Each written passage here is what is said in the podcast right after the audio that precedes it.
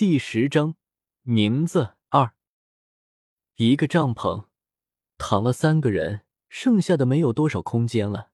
生活条件简陋的不能再简陋。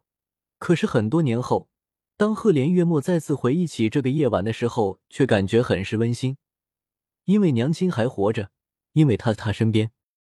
第二天，银月的病情加重，脸色渐渐苍白，呼吸越来越弱。墨儿急坏了，李小红也很着急。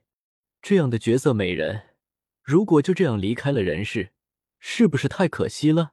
银月给人的感觉就是，第一眼看过去，感觉很高贵；第二眼看过去，感觉看着很养眼；以后再看就会觉得越看越好看。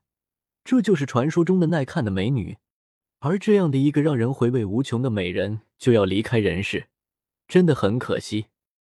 李小红心里叹息不已的时候，银月这个当事人却是异常震惊。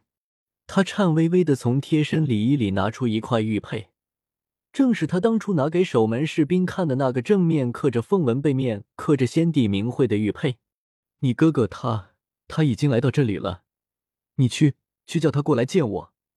我知道他他恨我，可是如果今天他不来，就就再也见不到我了。娘。木儿已经意识到银月命不久矣，失声痛哭起来。不要哭，去找你哥哥，娘娘等着他，快快！银月说话间，脸色又白了几分。木儿抹了眼泪，转身跑出了帐篷。